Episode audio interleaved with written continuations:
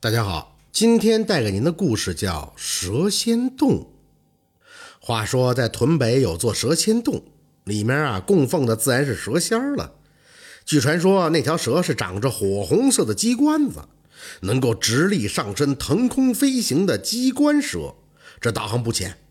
而事实上，至于那蛇到底是个什么样子，有什么神通，这还真没人瞅见过。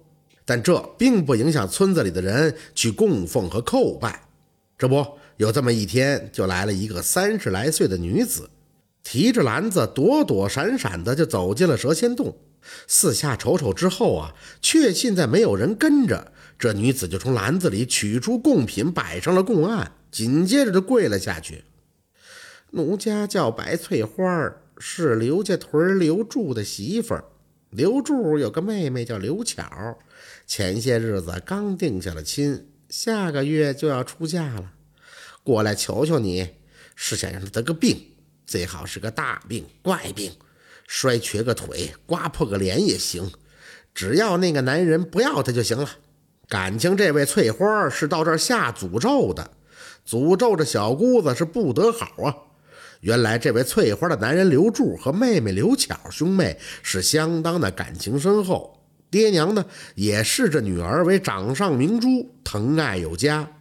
眼下要嫁人了，自然要置办点嫁妆，而且这嫁妆啊，那还真是不少，恨不得把这娘家都给搬过去。更让这位翠花恨的是，这婆婆有副玉镯子，那是个老物件，也是相当的值钱。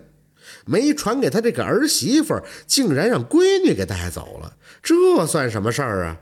蛇仙蛇仙，我改变主意了，让他生病瘸腿，让他爹、他娘还有他那个混账哥哥，就算花空了家里的底儿，卖房卖地也救不了他。白翠花此时是越说越来气，这动静呢越来越高。我想好了，蛇仙，这不能往他身上再搭钱了，还是直接让他死了吧，走路卡死。喝水呛死，反正别拖累了我们家。都说这姑嫂是天敌，可是心思竟能如此阴狠的嫂子，这世间啊还真是少见。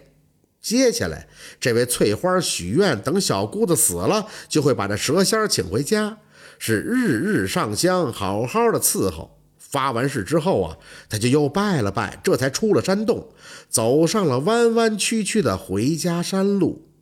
而让他此时做梦都难想到的是，要想人不知，除非己莫为。他前脚刚走，一个破衣烂衫的驼背老花子就从洞的旮旯里冒了出来。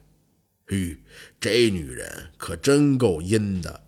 驼背的老花子一边咂着嘴，一边把翠花供着的一个馒头一掰为二。小长仙儿啊，你就给个实话。你想要帮忙，就把这两半给合起来。俗话有云呢，吃人家嘴短，拿人家手短，受了人家的香火，自然得替人家办事儿。于是，惊讶的一幕开始上演了：两块馒头瞬间就合二为一，这蛇仙显灵了。哪料这驼背的叫花子却是瞪了一眼，一脚就将这香案给他踢翻了。你这是助纣为虐！枉为仙家，我老叫花子乞讨了大半辈子，无数次是差点饿死、冻死、病死，可是我都没死成。知道为啥不？火阳火盛，连黑白无常都得绕着我走。信不信？我今儿个就毁了你这洞！这话音未落，顿时听着洞内是阴风嗖嗖的吹的人头皮发麻，蛇仙要发威了。老叫花子此时却是哈哈的一笑，伸手扯去了裤腰带。哈哈哈哈，咋的？还想来点硬的？我住你这窝也不是一天两天了，你应该知道我还守着童子身的吧？要不我免费送你一泡童子尿怎么样？显然这蛇仙听到了。这时，一个微微有些怒气的声音随之响起：“你这是狗拿耗子，多管闲事儿。”狗拿耗子，应该叫叫花子拿蛇吧？老叫花子此时回应着他，口气却软了下来。你呀，也消消火气。我给你讲个叫花子的故事。说这是十五年前的冬天，冷的出口气、张嘴都能冻掉大门牙。一天下午，一个小女孩出门玩，瞅着路边躺着个花子，冻得是硬邦邦的，跟冰坨子似的。小姑娘就赶紧喊爹和哥哥过来救人。她爹过来摸了摸叫花子的脖子，说：“他这已经冻死了，先埋在雪里边，等来年开春啊，咱再给埋了吧。”拿铁锹的时候，小女孩一下就抱住叫花子头，哭喊起来：“他没死呢，爹，你快救救他呀！哥哥，你也快救救他！”可说来也神奇，把这个叫花子抬进屋里，用血给他一通的搓身子，还真就活过来了。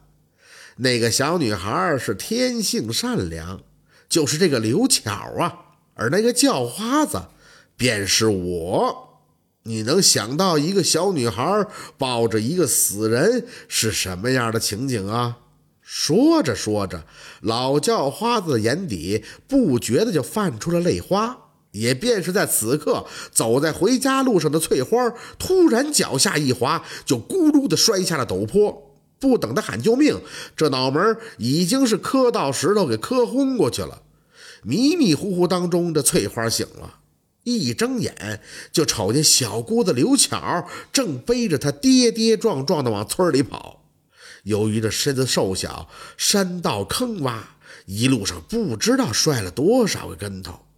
胳膊也磕破了，腿也磕瘸了，这血是一边的流着，都没肯放下他这个嫂子。翠花不禁心生惭愧，哭成了个泪人暗下决心，以后一定要好好的对待这个善良的小姑子。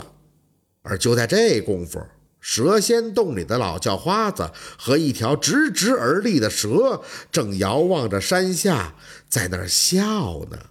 这就是蛇仙洞的故事，感谢您的收听。喜欢听白，好故事更加精彩。